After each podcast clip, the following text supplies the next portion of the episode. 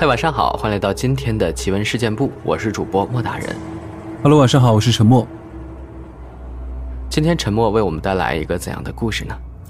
今天我们要讲的第一个这个故事，其实是关于去世之前人的气场。哦，嗯，我不知道莫大人你相不相信这个人自身是带有气场的这回事情啊？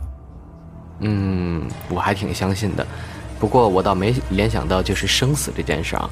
我我是发现，就是其实每个人都有自己的性格和气场，在和别人沟通啊，或者是在做一件事儿的时候，他表现出来的那个样子是不一样的。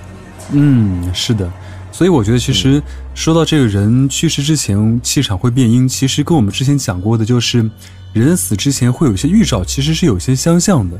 就是，嗯，每个人他的出生或者死亡或多或少会有些不一样。就像有些人生下来他可能会哭，有些人可能不会哭，对吧？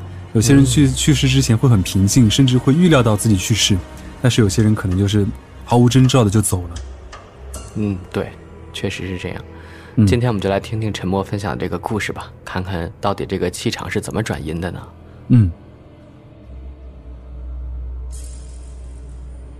对于民间鬼上身这种事情，可能许多朋友对此嗤之以鼻，不以为然。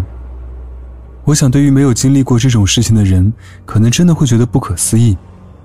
但这件事，如果是你活生生的亲眼目睹了呢？我上初一的那一年冬天，外公癌症晚期，已经吃不下东西，生命到了垂危时刻。家里病床前，舅舅阿姨和其他的亲人日夜守护，不敢离开人，生怕临终前见不到最后一面。我跟着妈妈也守在外公一旁，不住的掉眼泪。老家有个说法，人死之前，阎王会派出小鬼，拿着锁链，将死者按照生死簿上的时间带走，而身边如果有人围在一起，他们就会很难下手，这样死者还能多活一会儿。而且鬼怕火。所以老家的习俗就是在死者刚咽气后，枕头下方就要放一个瓦盆烧纸，以此来让死者的灵魂多做停留，期盼着起死回生的奇迹发生。那天晚上，外公从昏睡中醒来两次，精神大好，嚷着要吃东西。妈妈还喂了半小碗杂酱面，不过后面全吐了出来，还吐出了一些黑乎乎血块一样的东西。大家都知道，这是回光返照。人估计过不了今晚了，所以舅舅和阿姨就开始着手准备入殓用的寿衣，怕人走了来不及穿着。就在这时，家里突然变得阴冷，尽管屋中央的炉火烧得很旺盛，但每个人还是感觉不到温暖。我能明显觉得寒意一阵阵的袭遍全身。这时，一个女人抽泣的声音在耳边响起，大家环顾一看，竟然是三姨夫开哭了。边哭边抹眼泪，说话声音也变了：“哥啊，你走吧，走了就不用遭罪了。”一听说话声音，明显不是本人的，而且还操着外地口音。这时，我大舅大喊了一声：“是大姑回来了！”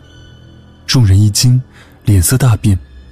原来，外公有两个姐姐，他们早年的时候因为家庭贫困，走西口去了包头，后来就嫁到那边了。以前交通不便，两三年回来探亲一次。前几年他们相继去世，我们跟这两位姑姥姥已经阴阳相隔了。因为走动少，我对这两位姑姥姥没有什么印象，但是我妈和几个姨姨舅舅，却还能记得他们的模样和说话的语调。刚刚说话的声音和语气，活脱脱就是我那位已经离世的大姑姥姥的声音。大家经舅舅这么一叫，全反应过来了。再仔细一瞧，被附体的三姨父，脸上的表情和动作的拿捏，越来越像去世的大姑姥。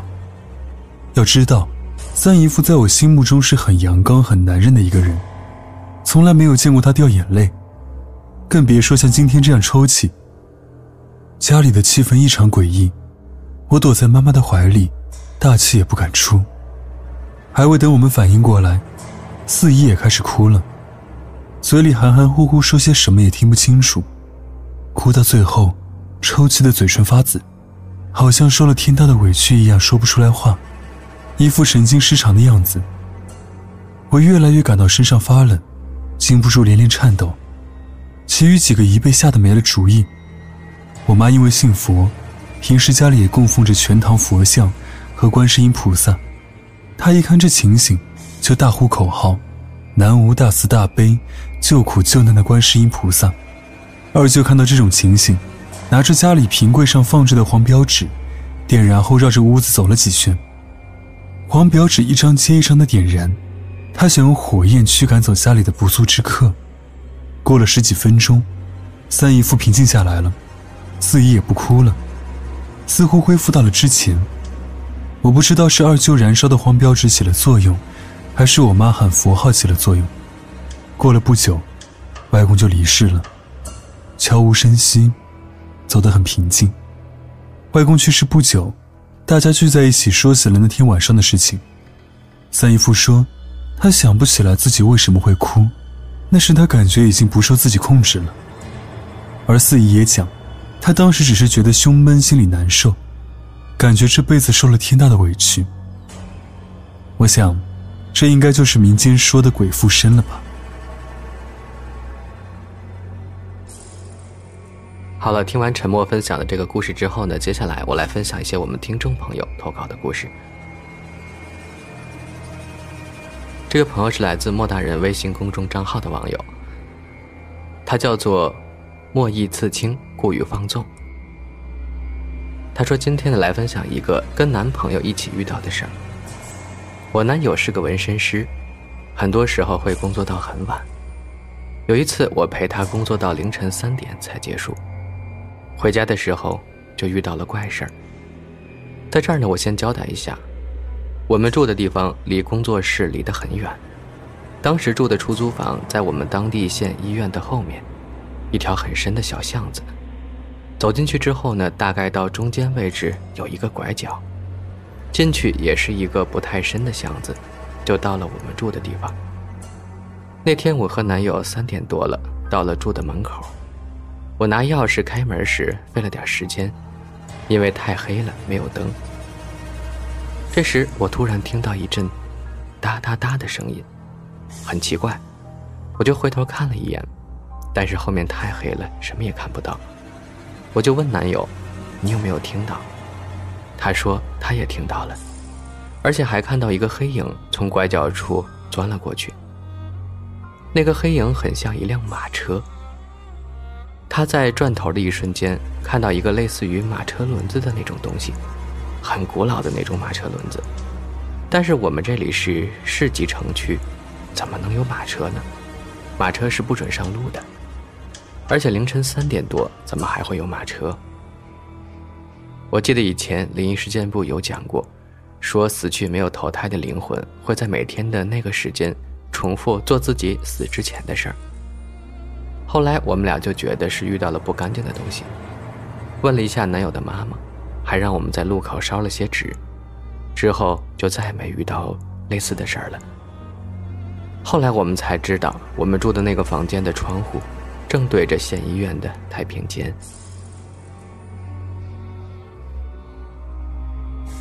冷少，他说呢，我来讲一个比较好玩又诡异的事儿。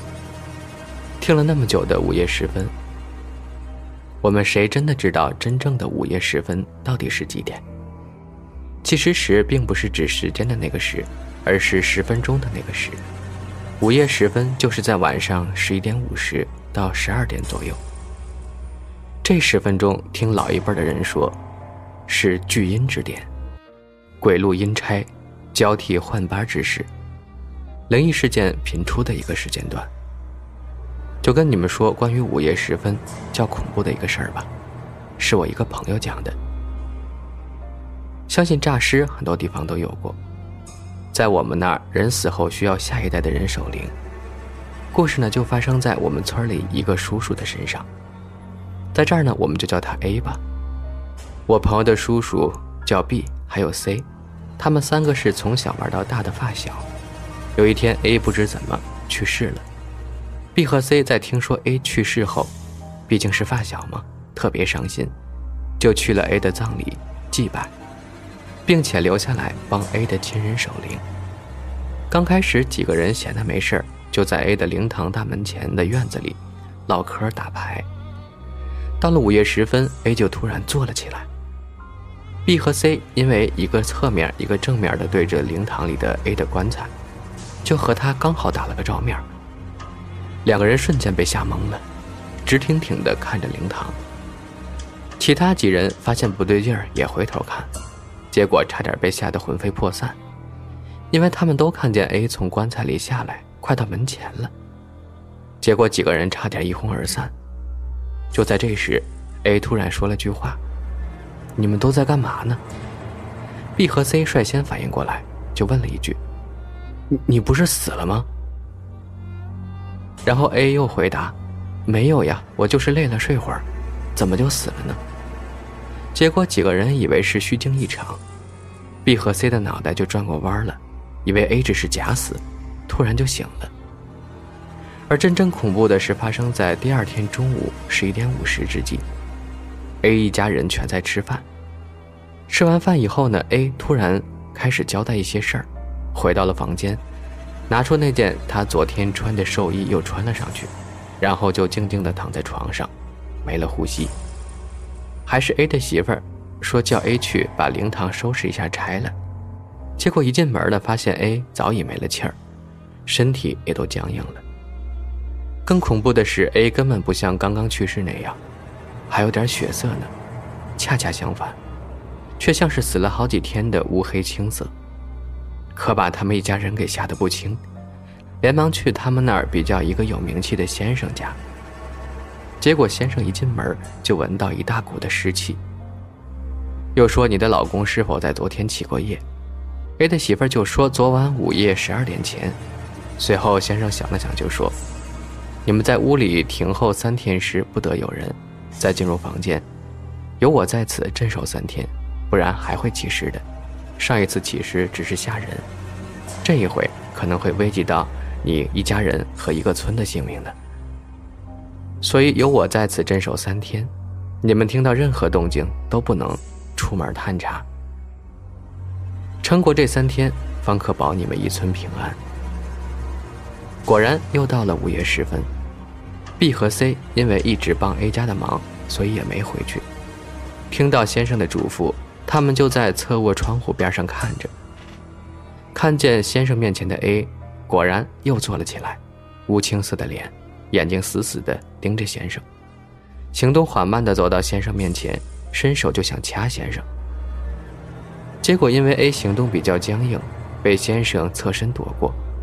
只见先生比划的什么手势？嘴里还念念有词，一巴掌就拍在 A 的胸口上，将 A 打翻在地。之后就再也没见他爬起来过了。然后几天是平平无奇。先生到第四天下午嘱咐 A 一家人，去把他火化了吧。之后一家人照做，便没有再发生任何怪事儿。所幸 A 一家没有发生任何事儿，事情就这么过去了。直到有一天，我的朋友的兄弟去拜访那位先生，把当年的事儿随口一说，先生就说，当年真实的事儿和他说了一遍。他说是起尸三回必出大事儿，还好先生去得早，如果去晚了，可能 A 一家老小命都不保了。